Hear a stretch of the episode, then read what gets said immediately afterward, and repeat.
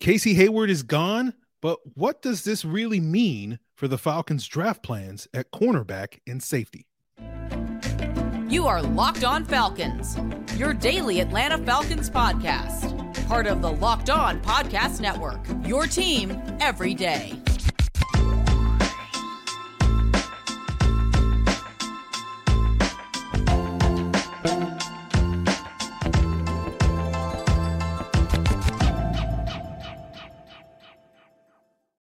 So, guys, you know me. I'm Aaron Freeman, aka Mr. Drew, aka Sirius Black, and of course, the very humble host of this illustrious Locked On Falcons podcast, your daily Atlanta Falcons podcast, part of Locked On Sports Atlanta, your team every day. And we thank everyone that makes this illustrious podcast their first listen each and every day. Make sure you continue to make us your first listen or first watch by subscribing or following for free on YouTube or wherever you listen to podcasts.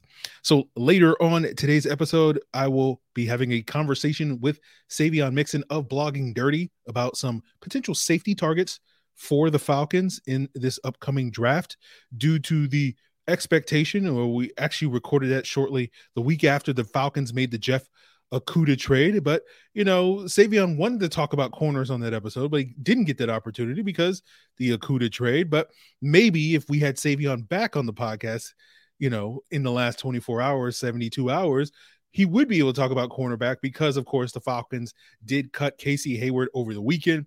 This is a move that, if you've been listening to Locked On Falcons for the last three months, we've been speculating off and on that it could happen, right?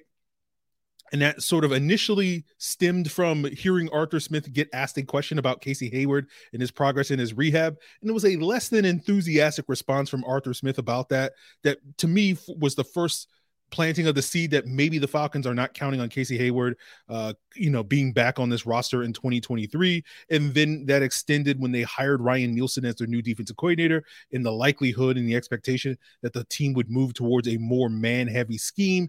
And Hayward has been a cornerback that over the last, you know, the better part of last decade has specialized in being a zone corner, spending a lot of his time playing under Gus Bradley, uh, not only with the Chargers, the Raiders, uh, for the last five years in that cover three heavy scheme. And I've already seen reports from various people out there that the Colts are already sniffing around Casey Hayward.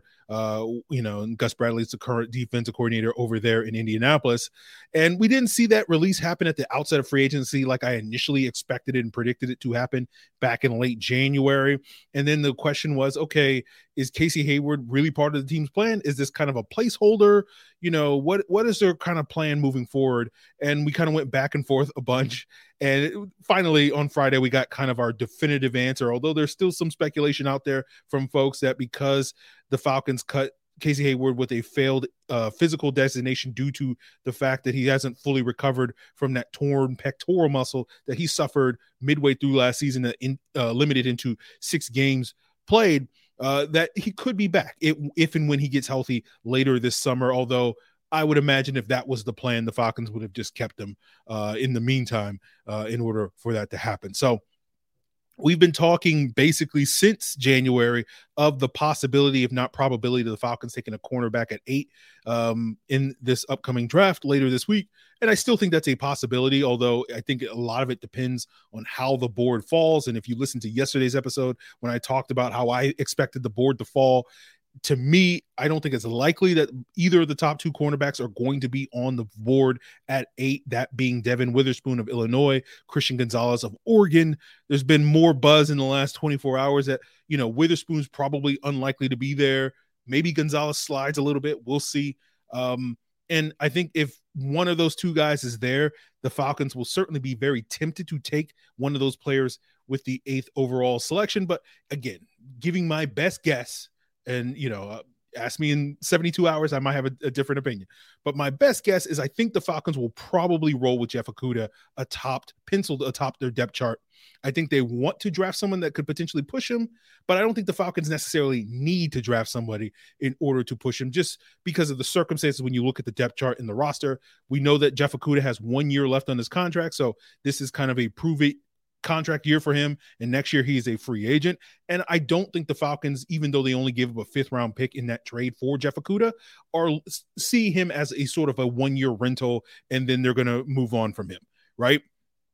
I think the Falcons want to believe that Jeff Okudah is a long term option opposite AJ Terrell as their other starting corner.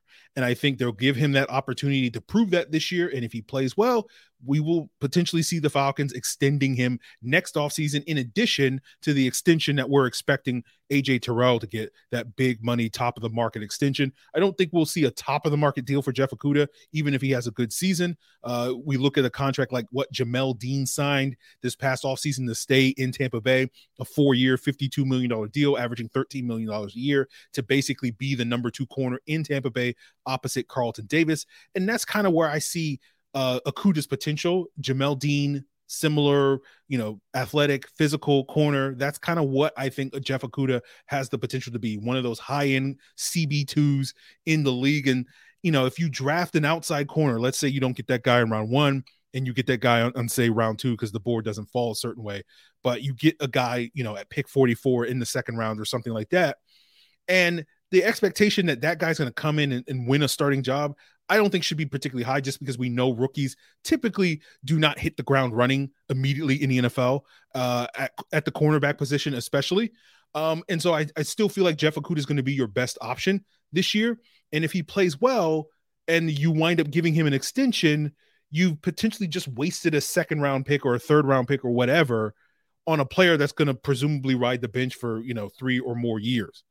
And so I do think if the Falcons do wind up picking a cornerback high in this draft, let's say in the first three rounds, that player's potentially needs to have outside inside versatility. Not only the ability to play outside in the event that Jeff Okudah struggles, but also that ability to, to play inside in the event that Jeff Okudah plays really well and is a long term Falcon. So I think the Falcons are hoping Okudah is going to solve their outside needs at that cornerback position. And so I think they want to find somebody who can they can slide in and provide that help on the inside at the nickel position because with Dee Alford, with Mike Hughes, I don't know if the Falcons are long term committed to either one of those guys, although we're big fans of Dee Alford here on the Locked on Falcons podcast.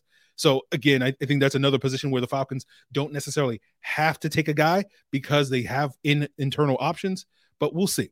But I did have the Falcons taking a nickel cornerback last year, uh, yesterday uh, in my full seven round mock draft. I had them selecting Kei'Trel Clark, the Louisville corner, who's played both outside and inside in Louisville, but most people project him due to some of the size issues that he has as primarily an inside corner in the NFL. And that's kind of where my thought process is for the Falcons plan at the cornerback position. We'll see if Terry Fontenot, you know, texts me tomorrow morning, says, you know, Aaron, you got this wrong on on Locked On Falcons. You know, it's my first listen each and every day.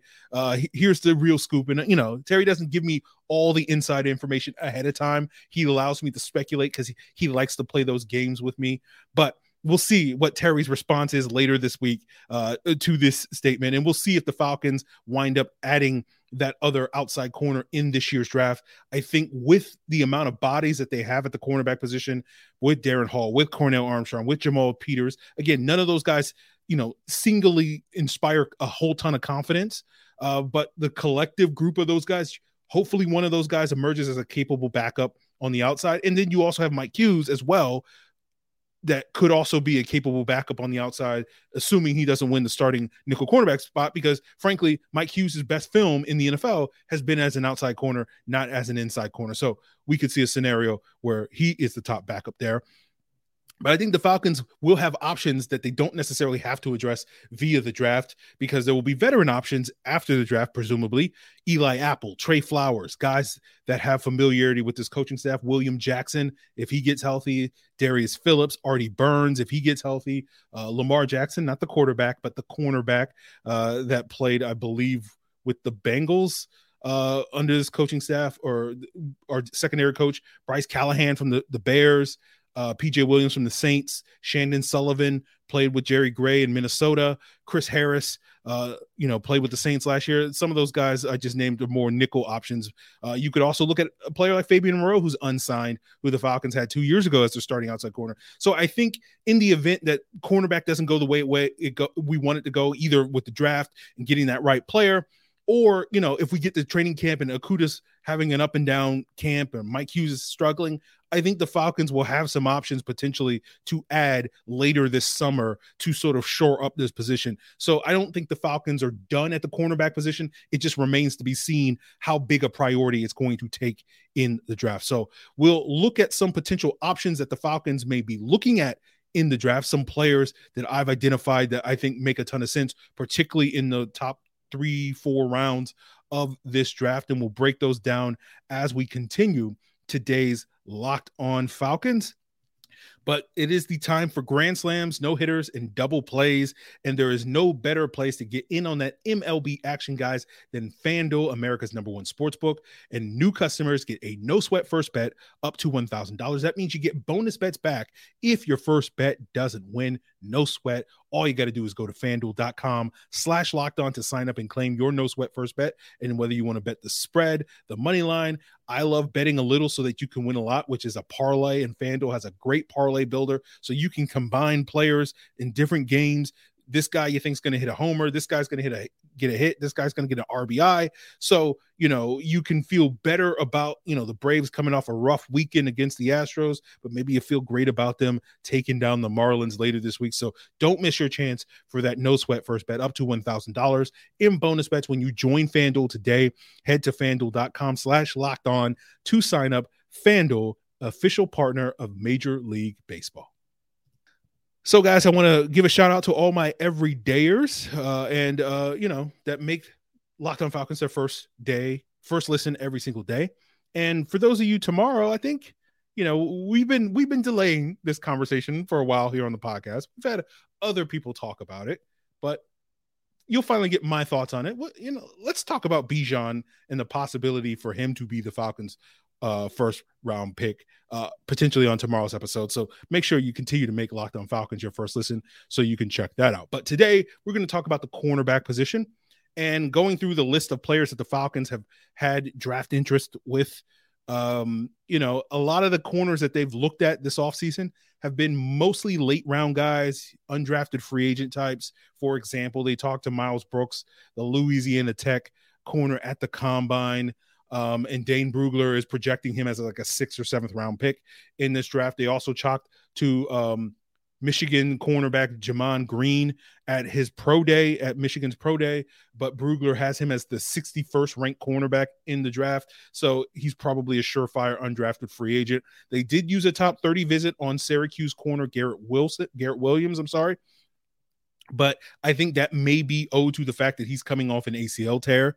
Uh, and so that's a, a situation where they want to get a second look at his medicals, his recovery versus necessarily genuine interest. As I've discussed before on the podcast, like these top 30 visits aren't always about signaling who the team is going to draft. A lot of it is just gathering information about players. And when you look at several of the players that the Falcons have brought in, players like Jalen Carter, players like CJ Stroud, players like Quentin Johnston, you know, these are guys that have question marks surrounding them, um, you know, based off of all the pre-draft hype and stuff like that. But you know, we know the Falcons love Senior Bowl guys, so pretty much any Senior Bowl corner is potentially on their radar. They've drafted 11 Senior Bowl guys over the last two years. So some names that pop off a guy like Jakorian Bennett out of Maryland. He was an outside corner, but due to his size, I think a lot of people see him potentially projecting inside at that nickel spot. So going back to the conversation we had, but there was a lot of good outside corners at the Senior Bowl. Darius Rush out of South Carolina. Julius Brents out of Kansas State, massive human being uh, as a corner. Kyu Blue Kelly out of Stanford, Riley Moss out of Iowa. All of these guys are well versed on the outside that you know stood out at various points during the Senior Bowl practice. And we know the Falcons certainly have some interest in some Shrine Bowl guys due to their presence there, coaching the East roster. Uh, they got up close and personal, and some of the top rated corners in the Shrine Bowl that are generally seen as like day three guys. You have Kei'Trel Clark of Louisville, who I, I, mentioned already that I mocked to the Falcons in round four uh, in my seven round mock draft. You have Starling Thomas, the fifth out of uh, UAB. Terrell Smith out of Minnesota, Tre Tomlinson out of TCU is a very feisty physical nickel specialist. So those guys some several of those guys could be potentially on the Falcons radar. I'm also scrolling through Dane Brugler's The Beast, uh, you know, and reading some of the blurbs on some of these corners um, just because I haven't necessarily gone deep past like the guys that are projected in in the top two rounds. Um, and one Senior Bowl guy that stood out to me based entirely off his blurb was Darrell Luter Jr. out of South Alabama. And Dane Brugler wrote, overall, Luter w- won't be an ideal fit for every scheme, but he is athletic, long, and unfond of receivers who think the catch point belongs to them. He projects as a man coverage corner uh, with the skill set to work inside or outside. And so that last sentence to me is like exactly what the Falcons, you know, going back to what I said earlier with Ryan Nielsen probably leaning a little bit more on man coverage than we have under Dean Pees, you know, the ability, the flexibility to play inside or outside. Luter Jr.'s about six foot, 190 pounds. Uh, with long arms, if I'm not mistaken, so he fits the the archetype for both a guy that can, you know, function in the slot, but also has enough size to hold out on on the outside. And of course, you know, Arthur Smith loves his receivers that are great at the catch point. So you got to imagine he also is a big fan of corners that can win at the catch point. So Darrell Luter Jr., another name uh, to keep your eye on for the Falcons. But, you know, I think a lot of people are going to be focused on those early rounds in addition to Christian Gonzalez in the round one and Devin Witherspoon in round one. You know, I think of some several round two corners are potentially going to be on the Falcons' radar. A player like Cam Smith out of South Carolina, Clark Phillips out of Utah, DJ Turner uh, out of Michigan. And what's notable is you know, Cam Smith spent about 30% of his snaps this past year in the slot. So he has that inside outside flexibility. Clark Phillips, about 35% of his snaps this year played in the slot. DJ Turner, only about 8% of his snaps in the slot, but because he's like 178 pounds, he's often projected by people to be more of a slot corner uh, due to his size limitations. Although he's he can fly, he's one of the fastest guys in draft class. But to me, the other thing that stands out that I've touched upon before, and I'll remind you guys, we, we know this regime loves their coaching connections, right? They love drafting players that they're like one or two degrees removed with a, a coach on our staff knows this coach that was coaching that guy in college. Uh, we've seen them draft some of those guys, and just a couple of coaching connections that I, I'm aware of right? We have several assistant coaches on this roster, uh, on this coaching staff that formerly were at NC State right? Dwayne Ledford, the offensive line coach, our assistant offensive line coach, and Sean Flaherty. Um, we also have Dave Huxtable, who was a longtime D coordinator at NC State, and of course Ryan Nielsen, who was the D line coach at NC State. And a couple of NC State coaches have gone on to other places uh, to have success there, and they got a couple of prospects in this draft, right? You have Clayton White, who served under Dave Huxtable alongside Ryan Nielsen at NC State. He is now South Carolina's defensive coordinator. So he's very familiar with Cam Smith and Darius Rush. So, you know, Dave Huxtable or, or Ryan Nielsen can give him a call and be like, okay, give us the, the scoop on Cam Smith or uh, Darius Rush.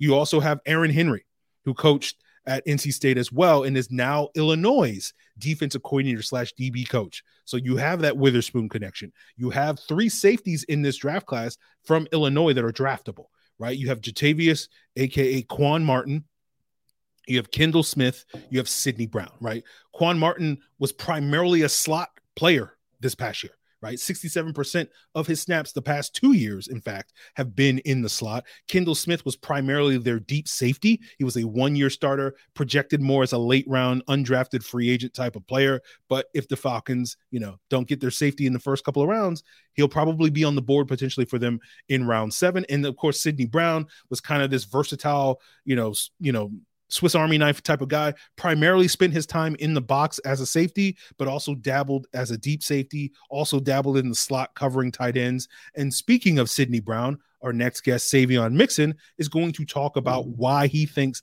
Brown makes a ton of sense for the Falcons, as well as several other safeties that have positional flexibility. Like if the Falcons don't get that corner that can slide in and push for a starting uh, slot job or push Okudah for an outside job, it also makes sense that we know they have a need another body at the safety position. And if that guy has, you know, slot versatility, right?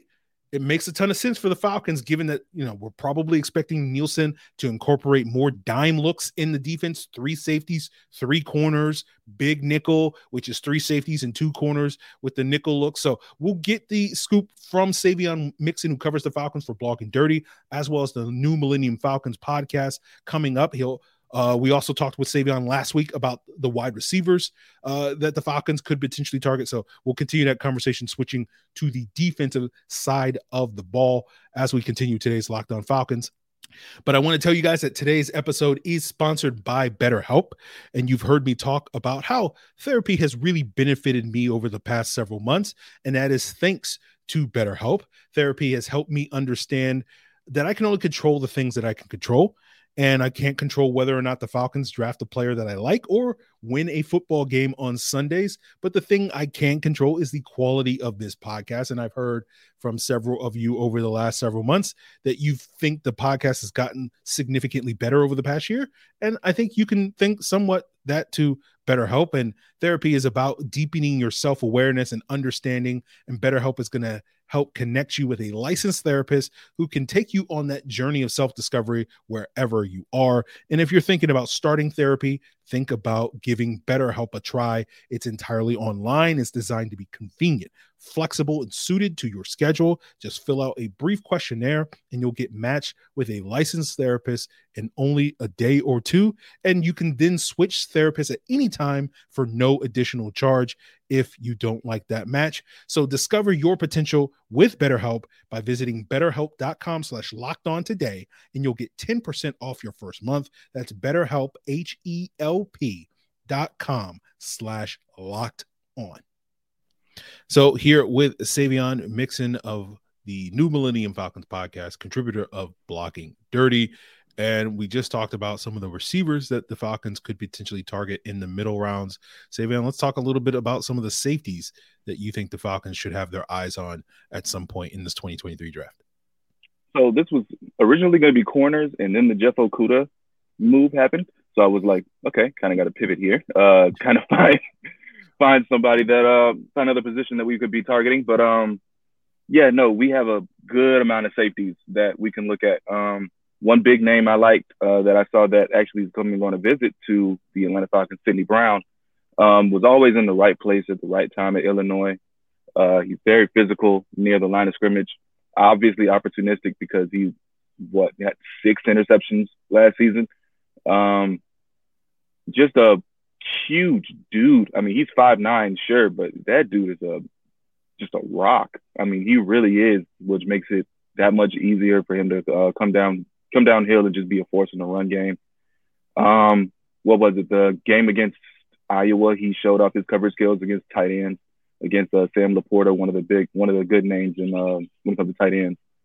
So it's just it, it he seems like an all around just really good safety. Of course, there's the size concerns with him being at five nine, but I don't think that should that should stop you from wanting him to be maybe a third safety or a, um, uh, even a nickel if you want him to be, uh, to fill that fill that void. Where do you sort of project a player like Brown to get drafted? Brown is more so a second to third, a fringe third round guy, late second round guy, in my opinion. Um, I think that's the sweet spot of this draft because I don't I don't see us really doing much in the first round unless there's a trade back when it comes to safety. Okay. Yeah, definitely. Mm-hmm. Yeah, I think that. Yeah, I, this safety class is interesting because you have Brian Branch kind of at the top, and mm-hmm. then it's kind of a pick your flavor. And I'll be curious to see how these safeties get taken off the board. Is there a run on safeties on day two of the draft in that second round that will move some of these guys up that may be projected as middle round guys up the board? You know, this could also be a draft where some of these guys that are being projected as like second round picks.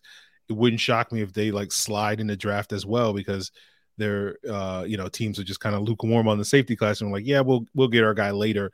And some of these guys that you know were being projected as like top 50 top 100 picks you know are still there in round five. So this safety class is, is, is certainly going to be interesting but i certainly think the falcons will have an opportunity to get somebody else in that room uh, to add to the three that they already have uh, mm-hmm. to re- potentially replace eric harris and someone like sydney brown is very comfortable playing in the box. To me makes a ton of sense there most definitely. Um, another guy that I love, and this is pure FSU bias, is Jammie Robinson, um, Senior Bowl standout. Uh, loved his route recognition. Um, made a ton of plays. I mean, he had 99 tackles last season as um, at the safety position. And I mean, he's Georgia born, held his own against tight ends, and is just a really instinctive player that I think if you want another, like a third safety type guy, like you said, to replace Erik Harris, I think that'll be another route that we take. Now, uh, I'm curious with, with Jammie Robinson, you know, he's a little undersized, but mm-hmm. kind of had some versatility. Um, could you see him in a similar role that maybe some people thought Chauncey Gardner Johnson could potentially play here in Atlanta as a sort of a hybrid safety nickel type of guy? Does that fit his skill set, or do you feel like he's more of a, a, a, pure safety? No, he's definitely more of a versatile guy, like like like CG like CJ GJ. Yeah, he, I mean, it just it it just kind of makes sense that he would be slotted into that because his best play is around the um around the the line of scrimmage around the box, but he can also cover those tight ends, cover those um those seams just like you want him to too. Okay, all right. mm-hmm. Who else do you have on your list, if anyone? So I have Marte Mapu from Sacramento State. He came into the Senior Bowl as a linebacker, but it was obvious to see that he was a little undersized, um, 6'3", 221. Um, and so I mean, he's a huge, versatile athlete. He has major upside in, in special teams, which I'm sure you would love. Um, but uh, he's also got major upside as a as another one of those guys. I mean, he's a bit of a project, but he has played corner and he has played um, safety. I think back back in high school. But um, yeah, I mean, he's just a great athlete and a great coverage guy. He understands uh, depth both in the seams and you know, in the flats and those types of things. And so I just, I think the Marte will be another guy that we could look at a bit later, uh, maybe around, maybe around the third, fourth round, maybe a day three guy, but we'll, we'll, we'll see, we'll see about him. Cause I'm, I'm very curious about how the NFL looks at him. Now you, you we're talking about him obviously with the, with the safety position would he be more of that hybrid safety box linebacker type of role? What what type of role would you envision him here in Atlanta? So him, I think he would be. I don't want to say the same, like because because I see Kaden Elliss and I'm still kind of confused on what he's going to do like as far as his around his um versatility. So I'm thinking that they're just trying to find versatile guys like that. So I guess he would have to be that that versatile linebacker safety kind of guy, you know, because it's it's obvious that Nielsen doesn't want to pigeonhole guys into one. Sorry about that. Pigeonhole guys into one position here, but yeah, I, yeah, I have to say that that safety linebacker type. Okay, so um, now I'm sitting here thinking, you know, they did use a lot of dime in New Orleans. Mm-hmm. So could he be that sort of dime linebacker, that six defensive back that if you need him to play, you know, a defensive back role, yeah, he could do that. But also if you need him to drop down in the box, to be that extra run thumper to continue to beef up the run. Does that make sense for his role? Especially since he played linebacker, most definitely. Okay. Most definitely. All right. So uh, those are a couple of names for the safety position. Uh, Sydney Brown of Illinois, Marte Mapu of Sacramento State, and uh, who was the other person you said? Jammie Robinson, FSU. Jammie Robinson of Florida State. Yes, yes, yeah. Okay, so Can never forget three, the note yes, three good names there, three good options for the Falcons. Certainly, I think safety is one of those positions that they do have a hole at currently with uh, not re-signing Erik Harris, and certainly I think that's something that the Falcons will plan to address in the draft, and we'll just sort of have to see how early, how big a priority that you know fulfilling that depth and potentially getting yourself uh, a third safety option. You know, given some concerns about whether Jaylinn Hawkins is going to be long term here if this is going into I think his contract year. So mm-hmm. um, certainly a guy that could be slotted in to replace Erik Harris this year, slotted in to replace Jaylinn Hawkins next year, and then who knows what that player's role could be down the future.